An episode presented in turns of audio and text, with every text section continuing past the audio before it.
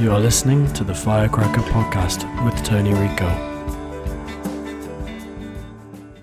Okay, we are in the studio today with, I'll say it, another special guest. All our guests are special. I'm special, special. But when you're here, you're extra special. So we've got a Firecracker alumni, Lexi Robles, with us today. And gosh, Lex, you, you kind of emerge on my phone or in my life about once every year and a half, maybe something if like you're that. lucky too, and you, you know, know. you're one of the lucky few. and I and I feel that way, but it always makes me feel so good. So Lexi had reached out and just actually wanted to come down and hang out and maybe go to lunch and talk a little bit. But I figured we'd pull you into our production day, so we've got some exciting stuff going around here. But Lexi is a Firecracker alumni, and what years did you play for us? oh, um, I graduated in 13, and I played with you four and a half years. So like 2009. You were a freshman. I was eighth grade. I was going into my freshman year. Wow. I was a baby. So that part of the learning curve for our team is there was a day when I wouldn't have had freshmen on our team. Mm-hmm. Just figured it wasn't right. And then, okay, expand my horizons a little bit. And so I think Hallie Wilson might have been the first. yeah, I think it was a followed it up. second. Mm-hmm. But that's a that's a legacy. Wow. Pup. You were the pup. yeah, with that backpack that was the same size as me. That's you know, and I and I think so. The five pups out there, the ten pups that have played on our team that know what that means. You're the youngest one on our team. yeah, And like anywhere else in teams, you have certain responsibilities, but they weren't yeah. that bad. The pup No. bag, no, because the class that the ones that were above me, they weren't so like, well, no, you're just not too What? much. They weren't into hazing, or anything like Exactly, but there were exactly. responsibilities that Yes, and you you know, know. what? I knew my role. I knew my place to a certain extent. Where it's like, okay, yeah, you know, I'll do that. That's my job. Push it. They never did. So did know. the pup bag when you were playing have the heavy? Um, so John Diggs, rest Oh his soul and bless his heart, uh, used to love to put the shut Yes. screws and all the heavy All the metal in there. That was about twelve pounds of stuff. So that was in there. Okay. Yeah, and it was probably like what two feet wide. Yeah, yeah. Well, our alum, alumni always like to hear me say stuff like, "Well, I think after that, I took the screws out and realized that's a little heavy." So Mm-hmm. to hear that people's lives got easier after you left, it's not, always well received. Um, so yeah, that was a few years ago, and so four years on the team. Mm-hmm. And if we go go back uh, even earlier to kind of getting started in travel ball, we quickly men- mentioned before we uh, went on the air, uh, you coming in with the Lakewood Ladies. yes. So, well, the story that I wanted that to tell ti- you. Yeah.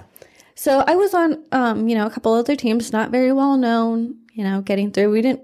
I'm the first one of four, so we didn't really know much. Grew up in Covina. okay, Yes. and came out of Covina Rec League, Um, Charter Oak. Charter Oak. Yes, Charter Oak. I played Charter Oak. And funny story is my very first tryout ever, I cried in the dugout. My parents forced me.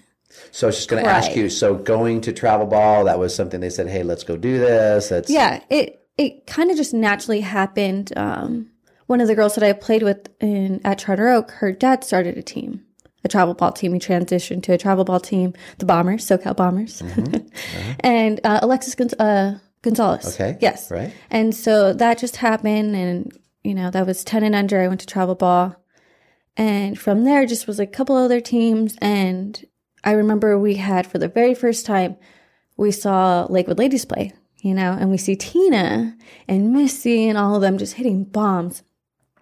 And it was a hill that had like a steep slope, like in the outfield, and you just see these balls rolling down, rolling down, and we're like, who the heck is that? You know?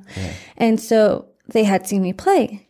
Didn't know, you know, just we just admired them, we watched them, had no idea, and they had gotten contact with my parents and they you know scheduled my parents to come you know meet with us talk to us about the team. And to this day if you ask uh, coach george about it the very first memory he has of me is i was in the front yard with my sisters and we were playing handball against the garage wall. And i was in a skirt because you know my mom wanted me to be presentable and all that but and i was playing in my skirt. oh yeah just sliding around on the concrete not caring. And yeah he said from there he knew. Did he notice your hands then?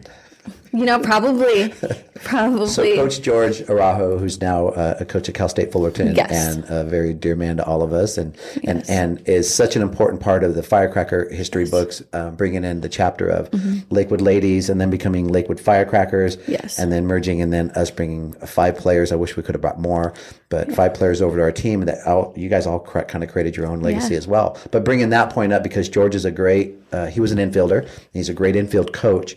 And so Lexi um, was just one of these, and I, I can't just give it up to your heritage of being Latina or something, but you know, she just had the smooth hands. I mean, she just had those. You know, you talk about uh, infielders and middle infielders and making it look easy. So you had that, and I'm sure George, you know, it didn't take too long. And I would imagine even at 10 years old, you were Well, yeah, looking that's pretty smooth because what I was going to say too. Is my dad the very first thing he ever taught me is you know you look good. That's the first thing someone's going to see, and it was always smooth. No matter what I did, basketball, smooth, smooth, smooth. And so being with George, it just brought me to another level of you know being able to have the range and doing all these other things that I wasn't some, of, aware some of. of the skill work. Exactly. Do you think your so your dad was involved in boxing a little bit? Yes. So do you think some of that dialogue from him about rhythm? Oh, and, yeah. And you know, because that's huge. Because I feel like so Very often much. Mm-hmm. I'm the first coach to talk about that with so many players, and you did. You had a musical, a tempo component, which I Yes. Mm-hmm. incorporated into our teaching a lot, and that's what made it really good to watch. I didn't know that your dad was. Oh yeah, yeah. And everything with him in you know, it wasn't it's rhythm, but for him it was everything just feel it, just feel it. And he just made these noises moving, just like throwing his hands and doing those motions and Makes like me want to ask me. what his boxing training was like, and if, if Oh, that was yeah. also part of it. Oh yeah, since I was little, I just remember doing the gloves and he would put out this um put out a rope and I would just move, move, move. And you know, it was always like, okay, now move. just boxing, move. right? Oh yeah, just flow with it. Just Did he have everything. you boxing too? Yes. Yeah. Yeah, it stopped for a little bit and I, I'll never Put the gloves on you in, your skirt at what age?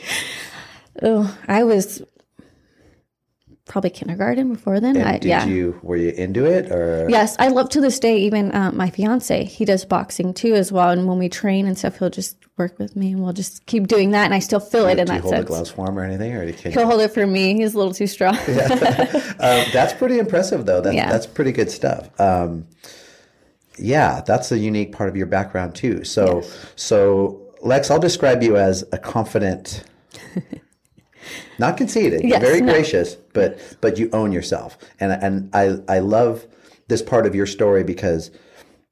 You know, I mean, like myself, God didn't make us six foot and give us the biggest bones and longest arms or anything, but you are Yeah. really an example of, of knowing who you are and always presenting yourself. So even talking about whether, uh, how you present yourself on the field or how you like to look and the way you dress and present yourself. But you said something that your dad had mentioned about owning it or just how you present yourself. Mm-hmm. And it always reminds me of Coach Normie. yes. And again, he was another coach that, again, has passed away and is a big part of our of our history books and still in our hearts. But another coach that would talk about walking into the room mm-hmm. and you become the room. Oh yes. I, I remember those conversations like yesterday and I just I remember the one thing me and Normie bonded over too, especially was his love for shoes and his glasses and he's like, you know, when I die, my wife's gonna find my stash of glasses and my shoes and she's gonna bring me back from the grave and kill me again. And I'll never forget that and I would just laugh. I'm like, oh that's gonna be me one day. That is so great that you brought that up. We just had our uh, third uh, golf tournament, and you should ink that in for next year to Yes. join us on that day. And um, you know, just some memories and different things like that. But that would be a great memory because Yes. uh, that was actually mentioned a few times about a shoe collection, and so And one thing that stuck with me too was I never to this day have heard it since him is he wears his socks inside out. Always wears socks inside out that's right. because they're softer on the outside. That is right. And Yeah. Mm-hmm. Jackson Socks, so he was the equipment manager guru, and Yes. so knew all knew the ins and outs of of uh, care of your uh, uniform and different things like that. You know, to this day, I still use Simple Green and soak all of my white clothes.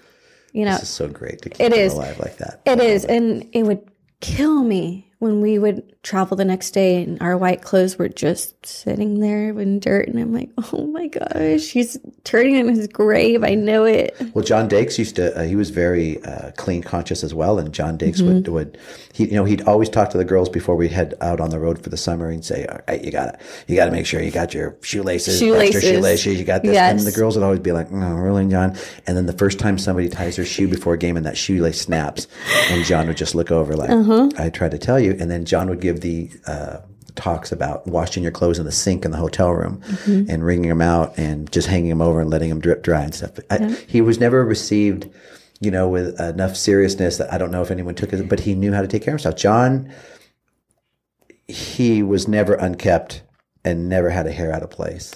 And I don't Nor- think Normie too. that. So you talk Oh, about yeah. we had two of the most stylish men. Oh, yeah.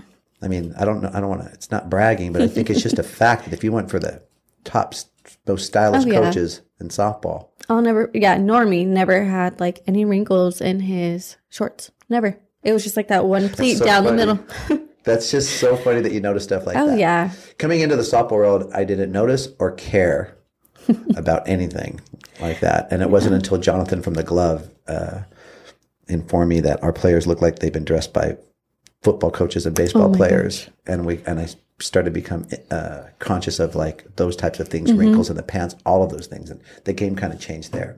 So let's go back a little bit to Lakewood ladies. So all right, uh, you got the try, you got the tryout. You're a little nervous. Um, and that was for the Bombers, Mm-hmm. right? And then you see uh, Tina Yosefa and Missy Takeaho hitting bombs for the Lakewood ladies. Oh, yeah. And so um, George goes over your house, has the conversation, Mm-hmm. and then that was what age? So fifth grade, sixth grade. Yes. Sixth grade. Sixth Okay. grade. And everyone else was in seventh grade. So Lakewood ladies, and then you guys had won a national championship. Mm-hmm.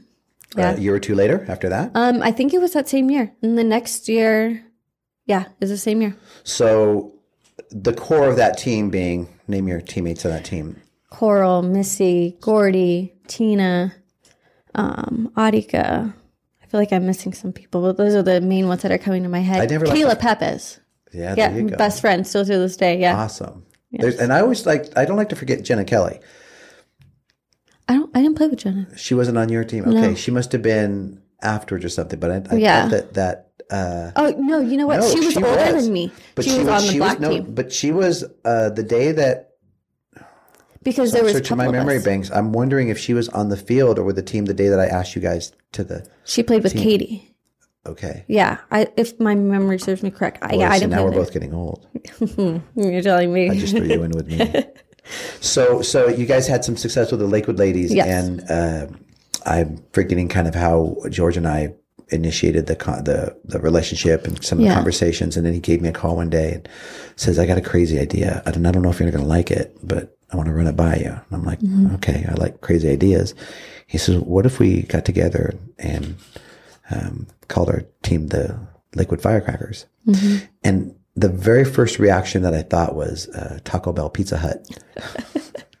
you know, two, two big names kind of coming together. And how did that register? It's kind of like, hmm, can get a an Enchirito. That's how old I am. I don't think they make those anymore. And, uh, Yeah, I and, uh, and a pizza or something. So I thought, wow. And the other thing was that Lakewood and Lakewood ladies, there weren't a lot of other Lakewood teams. So it wasn't like you had these Lakewood Athletics or Lakewood Bloom and Lakewood. So Lakewood ladies, that all to be kind of registered the same. So when you took the ladies out and became Lakewood Firecrackers, the Lakewood to me was the Lakewood ladies. Yeah. So it got an interesting reaction. And it was one of the first times we had some of the mergers that started taking place. And, uh, and it really worked. And so the, the core players, like I said earlier, that I wish we could have uh, pulled more over is we pulled you, Coral Costa, uh, Gordy Bravo, Missy Takeaho, Tina Yosefa. I think that was it. Katie. And Katie. Katie was the first one. She was like our entryway. Did she come the year before? Yes. Um. Was it the year before or the same year? It- no, wait, no. It was a year before, Okay. And then it was kind of not like a fill out, But but, she what- was the first what- one. yeah, yes. And then the next year or that next summer, um, or fall. I'm so lost. Then the rest of us had come in. But that was, and that was it. I mean, there wasn't like there were all these Lakewood Ladies teams and we kept feeding. That was just a short little Yeah. extraction. I remember the day watching, making the final decisions. The last player that I had asked that day was Coral. And it really came down to, I don't think she had the greatest day on the field, but when I asked myself the question, um, would I be okay if I saw her in another dugout doing well against us? And there's a lot of times I tell myself, yeah, that's fine. I'll, I'll accept that. It, was a no for Coral. Yeah. And, uh, so to see everyone going on to their careers and everyone and made some noise and did well and you guys all represented and had your value in your program. So, so you played for us and, um, are there any memories, any defining moments? You know, your time with the Firecrackers was four years. So, you know, and like I say, I enjoy this time that we can be friends. And I tell our coaches, we are friendly with our players and families, but we're truly not, we're truly not friends until our work is done Yes. and we see each other afterwards. Because for me to declare myself as your friend when I'm making lineups and have to make decisions, that can jeopardize that relationship. So, I mean, I don't love you any more or less than I did before, but it's just a different type of relationship. Yes. So the training on our team prepares you to be the best. Wasn't easy. Not easy. not easy. what coming in five foot two, little over hundred pounds. But you know, look at look at Tina Yosef. I mean, Exactly. you know, it, I don't think it mattered it, because you were going to get exposed. Mm-hmm. You were going to learn some things about yourself. Um, but I'm wondering, in your mind, when you think about the firecracker chapter in your life, what what memories stand out? With the toughness of the training, the fun of the team, the traveling, the dugout. What what comes to mind? the very first like when I think of firecrackers, I just think of like the very first week, two weeks, month, where I would just like, I'm not a crier unless I'm watching a sad movie, but I remember just talking to my dad in the car one day after practice, and I was like, oh my gosh, I was like, I don't know what it is. I'm okay physically, but mentally, I'm just I can fall asleep. Like I'm so mentally drained right now, and it's summer. I didn't have school on top of it, but I, I just remember like I can hang physically, but mentally I'm just lost.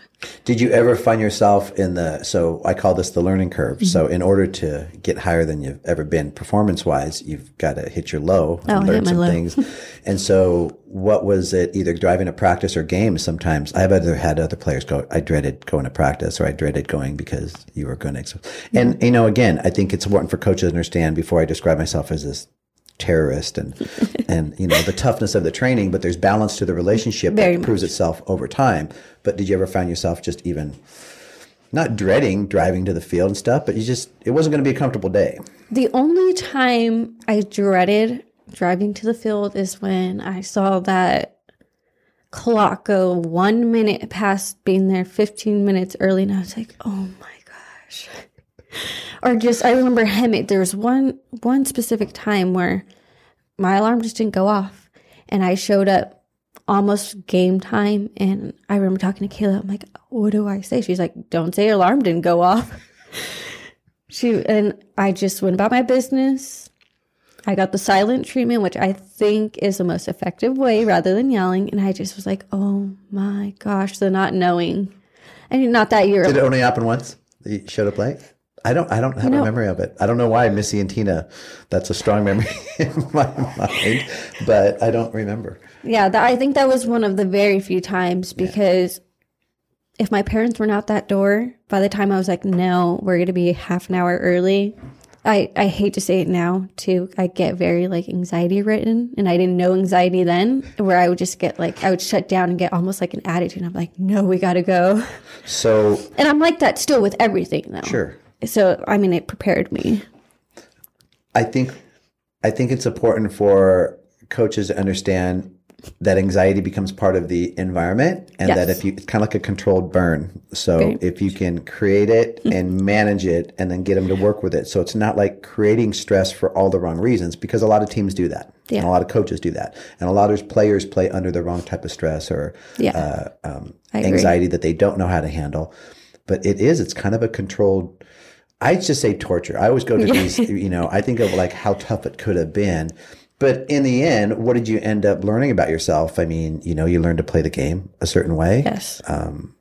you know, mentally, uh, I think behaviorally, which you already had a presence. So it's not like you had to learn what I had to learn. presence, but you had to learn what? Yes, I had to learn that I had a presence.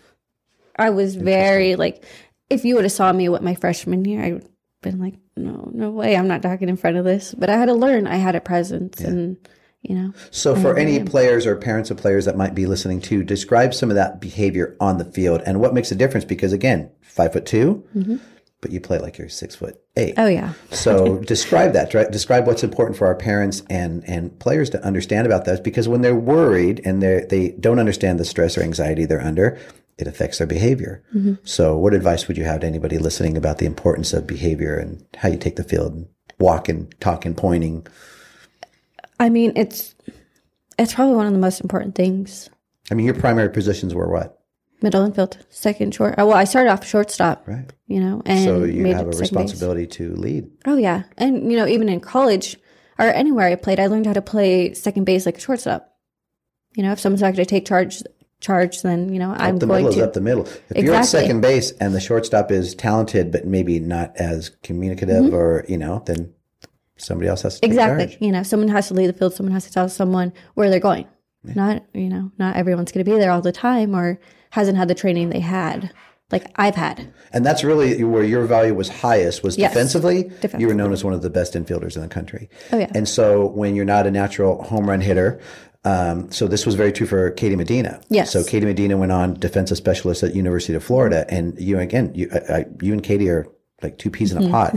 So it's very much the same situation because shortstop and middle infielders are. It's one of the few positions where if your defensive holds up better than your offense, it makes sense because it's so key to be making routine outs and Yes. make the plays that need to be made. But I always believe that it's very important to create value if that's not your strong point, your offense. For a lot of players, it's the other way around. You can't be a liability. So you can't you can't be a liability in the lineup where it's like, oh, nothing's going to happen. Yeah. So I took the approach with you, same, very similar to Katie Medina, except we didn't have her switch over to the left side as well. Hmm, should have. Wonder how she would have done. But that was to make sure that you mastered all components of the fundamental offensive game, which was having good at bats. Um, you know, as a general rule, I wasn't going to allow you to have three at bats of nothing to show. So we were going to drop a bunt. we were going to move a runner over. We were going to do something because in the end, eh, when I talked to uh, Tim Walton about Katie or talked to any coaches about players like that, I said, you have to understand let's say that you you could have a better bat in the lineup where there's that one there's that one at bat where you can pinch hit for him pull somebody off power hitter lefties but whatever it is but they should have two at bats where they're having some type of productivity i would in my mind allow a player like that to you know go up swing away pop up to shortstop but one time after that we're going to drop something we're going to do something at the end of the game you are going to affect the game offensively but it might not be the highlight mm-hmm. so and you really understood that role Oh yes, yeah. I to this day I love bunting. Um, I'll mess around at practice, be like, watch, watch this bunt, you know. And that was me. That was my what drew people, or you know, not, not- drew people, but you know, Well, it, it can create some create some intrigue, but if you think about it, it's not the glamorous home run. It isn't. I mean, what do people love? They love the fastball. People that throw hard, and they love the home run. We just did a, a, a coaching clinic for the firecracker coaches, and my hour session was on the bunts. And I said, you know, so many of you are just gonna, hmm, yeah. I said, and then all of a sudden you're facing these pitchers. They're not giving you centered balls to hit. And just like I said, allowing one player to not have three at bats in a row where they weren't productive. But I really don't like having four or five hitters in a row. If you remember, I get pretty creative offensively because I don't like anybody doing to us over and over and over. So we always have to get creative. And in the end, there it just keeps a flow to the game, and it allows the offense to stay to continue its continuity Mm-hmm. from batter to batter to batter. So um, the sneaky bunt and the sacrifice bunt was huge and Oh, yes. always a big part of our offense. I remember, yeah, we wouldn't hit. We would just bunt for like almost an hour sometimes, and Sometimes to, to. Mm-hmm. take away an off speed pitch, sometimes just to expose some corners, make defense make a play, uh, sometimes to move a runner over second to third, but we're going to go a little early, staying home on the bunt. We talked a Yeah. little bit about that stuff, um, you know, creating squeeze plays, all different things like that. But I think it's a part of the game that's really, really underappreciated. Yes. And uh, so you took that with you to St. John's.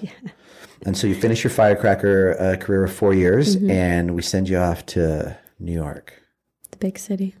And so, what was that like for uh, a spicy, confident, beautiful little Latina girl thinking thinking she was ready?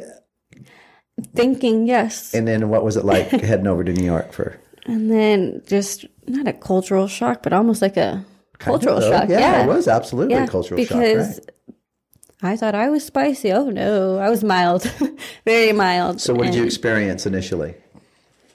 A lot of politeness and manners. And, No, and, not at all. And it's not to say that the, East Coasters are bad people. If you're listening out there, it's just it's the way things are there. Exactly. Have to, we have to adapt to you. Mm-hmm. Oh, they weren't going to adapt to me. You want to move over for people? Go ahead, but you're still going to get ran over by someone else not moving for you. So, an aggressive very aggressive, which I've come to love. I love it. I love the fast pace of just everything. So you went from kind of what getting shoved at Starbucks or the bagel shop to, To being the one shoving someone, but you had to do it. you know, it, it's a dog eat dog sort of lifestyle. It really is. If someone's going to come up to you and cuss you out, okay, well, you be better be ready to cuss someone else Do they, back. do they mean it personally? No, No. no. It might just they be like you looked at them the wrong way. Listen, you know what? I was looking past you, not through you. Whatever, you know. I, I mean, it's not that extreme, but it's just an So extreme Were example. you a little um, self conscious or unsure at first, or, or how long did it take for you to really go? Okay, I really like this. you know, it took a while. It took maybe half of my freshman year to really like, okay, you know what? No, it's, I'm not going to be just another person, another student going back home and like, oh, I can't do it. No, it wasn't going to beat kinda, me. kinda- so you kind of had a moment. yeah. Where it was kind of like, okay, Put your big girl pants on. exactly. Exactly. And it's like, okay, now I'm going to finish it out. I'm going to do it, suck it up, do what I have to do, figure it out. Did you have a defining moment in softball where there's a time that you can think about where it's like, what the heck am I worried about? Because this is a relatable story now. Okay. Uh, softball players, how many worry too much? And I feel like if you just really understood the truth and you'd realize I am good, these are just worries and concerns, but I am good, you know, and then you go on into life and you say, look, I can do this. I can run for my fears. I can cower. I can go home. I can, or I can, I can suck it up. Yeah, exactly. So, do you have that point as a player as well? Or you always pretty confident? I was confident. I was confident playing, and you know, some of that didn't help. You know, my situation at school, and got to learn. Overly confident? No, I don't. I don't like. That's one thing. I'll never be cocky. I'll be never be overly confident. But I know what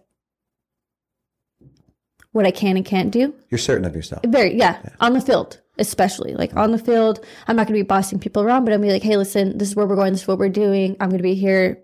You better be there. We're going to do it. That's Did you ever hit a low point playing wise? That low point. So, you know, it's very common that players will say, I reached that point or I really consider not playing anymore. Just about every player hits that moment at least once. And if you didn't, I mm-hmm. want that to be part of your story because it's very unique. But I, I don't know why I wouldn't be surprised. I I Tough think times, my sophomore year. Yeah, my sophomore year was probably High school or college? college. Okay, good. Um, not my team. but it wasn't significant enough where it's like, oh, I'm not going to play anymore. That that was never an for you. option. It's never. It, it's, It's never such been. a common story, though. So, so whether it's natural, like I, I tell people, my perception Mm-hmm. is naturally confident. It's not a, a fake thing or something. It's just kind of, and, and you kind of have that. What, what advice do you, or could we have for people that don't feel like they have the confidence? I mean, you know, you're talking about sucking it up and staying in New York. I mean, you're over there by yourself. You're all by yourself. You know, but what, what advice do you have for any players, like I said, people that might be listening that it comes that, that point where it's like, am I not going to, because of fear, or just push through it? I think most of the time, it, it honestly really is just yourself getting into your head. I, the one thing that I, you know, if I can give advice is just remember, like for me, it was always like, okay, now my parents did this, so I'm gonna finish. I'm gonna do this. You know, what doesn't matter what it is, I'm gonna finish. They probably didn't want to wake up. Yeah, they didn't want to wake up at 4:30 a.m., but they did. Right. You know, I don't want to get up for the 6 a.m. lift, but I'm going to. You know, Do you realize more now, or were you pretty aware of the sacrifices your parents were making when you were playing travel ball? always aware. Yeah, I always think since I was little, um, I've been very mature for my age since I was really little. I think I've I'd hit. I think I've hit where like you know my age and my maturity are pretty there. But I've I've always been aware. It doesn't matter, you know, whether I was ten or I knew my sisters were getting up too.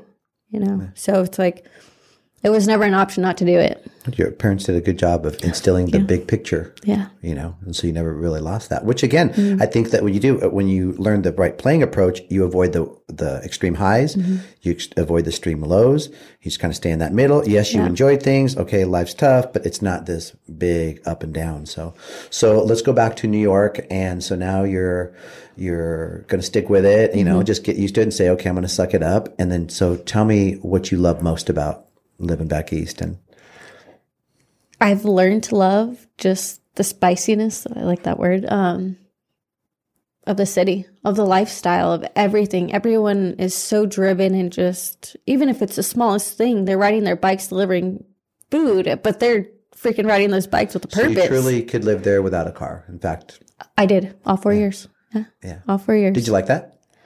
Um, yes, Do you like being back here with a car now? or- I do. I do. It was, it's, it would have been nice to have a car, but driving in that snow and just seeing people's cars get hit, I'm like, oh, I'm all right. And the car insurance there is ridiculous. Don't need to worry about that. No. Yeah. I lived like a mile from campus, so it was fine. So you've been back home uh, how long now? Almost a year now. Almost a year. Almost a year now. Have you went back? No, no, I gotta save. You getting the itch? Oh my gosh, yeah. My best friend, she's um actually she, she played shortstop. She's back there right now with her family. Awesome. I'm so jealous. yeah, you'll you'll get back. But you've got Oh, some, yeah. you got some other priorities. Yes. Yes, So one of the first things you wanted to show me today was you got a little you got a little rock on your finger. Congratulations! and Mm-hmm. Your you. fiance's name is Benny. Benny. Yes. And Benny survived the Four years. the of- trip to college. yeah. And it was not easy. It wasn't easy. I had to find myself. He had to find himself. Do what we had to do to get through it. He went to school too and figured it out. I figured it out. So so we'll, we'll keep this part quick Mm-hmm. because we can get caught up in it. But I do want to cover a couple of things because of oh um, my personal experience of how, having to endure and then survive and kind Mm-hmm. of do things on your own. So my, my message was always, and I know Norm and Coach Don would say things to me like, "Man, you need to like knock off the lone wolf stuff and, and teach them that the people they can meet the right people." So I would always be like, "Okay, and if you think you're keeping your boyfriends when you're going to college, you're just stupid because how can you not go to college and not experience things and and you know if you don't experience things and try things and all within." Good, a Yes. good context, but then you'll never know. Exactly. And if you're going to save yourself for this or that, and you know, but I've seen it a couple times now, and I've seen uh, enough of our alumni uh, manage a relationship. And there's, I would imagine there still had to be a certain amount of freedom. There's, there still had to be a certain amount of, and there were some unknown. But what was the trick to, to allowing it to things to happen so that you could stay together while you were off of college? Because that's a tough one to pull off. I, God bless his soul. I don't know how he did it. If it were me here, you know, I don't know how he did it, but he's very, very, um, He gave you your space. oh yes. And to this day, you know, we're still engaged and it's like, good. Yeah. You know, and, and So he's not know, obsessive. no, not at all. That's No. big. Very, there's a difference between So find yourself a man that's not. find yourself a man that lets you wear what you want, do what you want, And still does, respect and yourself. he does what he wants. Exactly. Never, never, I don't nag. I don't say, I will never forget to this day. One of the best things he ever taught me was, you know, when you have your husband one day, it's, you never, how did you say it? We need to talk. No man talk? likes coming home. Can we talk? yes. But there's plenty of ways to say that. Hey, let's meet later and go over a couple things. exactly. Hey, um, when you get home, you know, let's go do something and have a conversation. You gotta run something by you real, real exactly. quick. And for me, it's always the let's talk is I have bunnies and I'm always coming home with one. And he knows when I say, hey, um, can I talk to you? It's probably that. It's probably that. You said bunnies? like rabbits. They are my pride and joy. What do you find them on the side of the road and you uh, you go to the pet, Pet shop? shop, yeah. So I was gonna say because you don't just find rabbits like you, No, you're stopping off at They're the beautiful. I have a lion, two lion heads. If anyone knows rabbits, look them up. Has anyone told you you don't need to keep picking them up? You just kind of get two, and then I'm down to two now. Oh, two boys, but what were you up to? four. Two boys, Four? two girls. Yeah. That's not bad. It no, it Not is. like you had a whole. I don't But know I was- call it a flock of rabbits. I don't know what Yeah. they call it a bunch of. He was like, I'm going to come home one day and you're going to have a little farm in our backyard. And I was like, yeah, sounds right. but to get back, yeah, Okay. he, it's So he gives you your space. There's Yes. room and allows you your rabbits. exactly. And, you know, if he says, like, oh, you know, probably not, which he's very good about not being like, no, you can't do this. It's like, yeah, you know, probably shouldn't. Then I know it's like, okay, it's pushing it. Whether So there's a respect for yes. each other's opinion. Mm-hmm. Sounds like you've got got some pretty good ingredients there. Yeah. I'm proud of you, young people that seem to find some of the, the right stuff to make it happen. So we're excited for you, Lex. Thank you. Um, tell me what you're doing now. So what you've been back home, Yeah. and are you what putting an hour somewhere? What's uh, what's your lifestyle like right now? Yeah. Um. Well, when I came home, didn't have a job, didn't wasn't in a hurry. Nothing. My parents didn't really push me. And then Did you need that little bit of a space, or did you feel uncomfortable with that? no, I needed a little bit of space because I was like, I don't know. Which I mean, So you're okay everyone. when people are going, "What are you doing now?" Yeah. I'm like, So what are you doing? Yeah. So what are you doing now? I'm I'm okay. I'm fine with it. I'm like, oh, you know, just Figuring stuff out. exactly. Yeah. You know, I'm I was what 22 coming home. I'm gonna pick my career for the rest of my life. It wasn't happening to me, at least. I think that's good for people to hear. Yeah. because we we get and again I say this often, but we go from this achievement mode. Okay, let's get the good grades, let's mm-hmm. study, and then snap, snap, you're done with college, and it goes to providing. Yeah. Are you providing for yourself? What are you doing for yourself? It's like whoa, whoa, whoa. What about finding my purpose? Mm-hmm. What about figuring out something that I love to do on Monday, Wednesday, Thursday, and not just love the weekends. So I think that's an important part of it. So, so anything, uh, uh if I would like to ask the question this way, if there's something that you could get paid every day to do that you love every single day, anything stand out? and don't say raise rabbits. no, no. Um, you know, I really ask myself that almost every day. I'm like, I, I still to this day don't know what I want to do. Um, the only denominator I have from my younger days to now was that I wanted to be involved in sports or music. I wanted my life to feel like a party.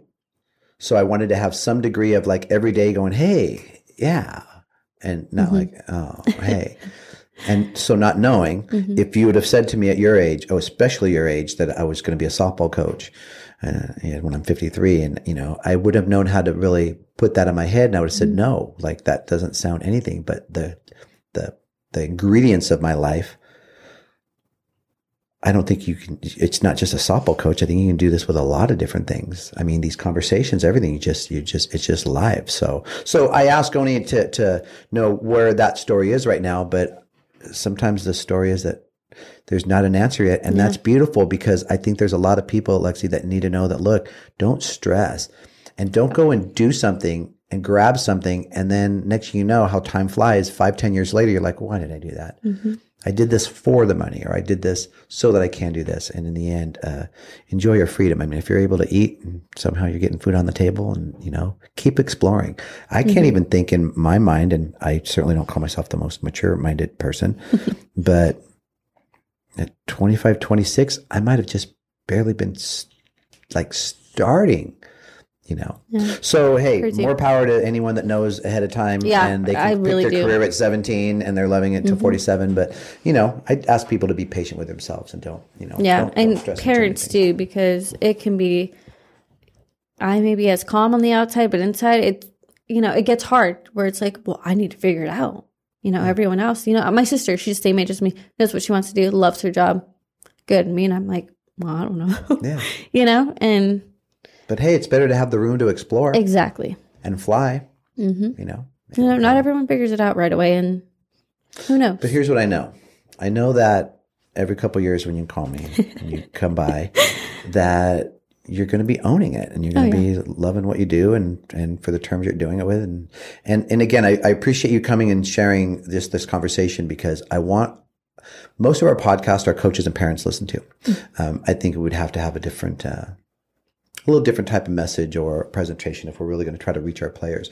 There will be times, and I may ask you to come back, you know, that we do specific things. In fact, today, later today, we may shoot a, uh, we call it an in the cage segment. And so we might go over the Lexi Robles sneak bunt, you know, and yeah. the fact that you're in your uh, daily clothes, I think it might make it even better. So we'll, we'll, we'll, we'll think about that. but thank you for so much for coming in. Of course. And, um, Gosh, do you talk any of the old teammates at all? You ever? Um, you said uh, Kayla, you still are best friends. Yeah, with? I haven't talked to her in a little bit. I know she's working and stuff too, but yeah, yeah, dabble here and well, there. Shout out to all the Lakewood Lady yes. Firecracker girls, and so many of them Everyone. went on to do great things, and you know, but yeah. now back in the real world, right? yeah, so, real world. I'm, I do miss that group. I miss them all. Yeah, but it was a special time. Like I said, we we have had a lot of special chapters, but that in particular was uh, a special group and everything from the discipline and the learning curve of being a ball player to to watching you guys become the people that you are, the value that you had to your programs in all different ways that yes. you created that value. And I will tell you, hearing it from your coaches.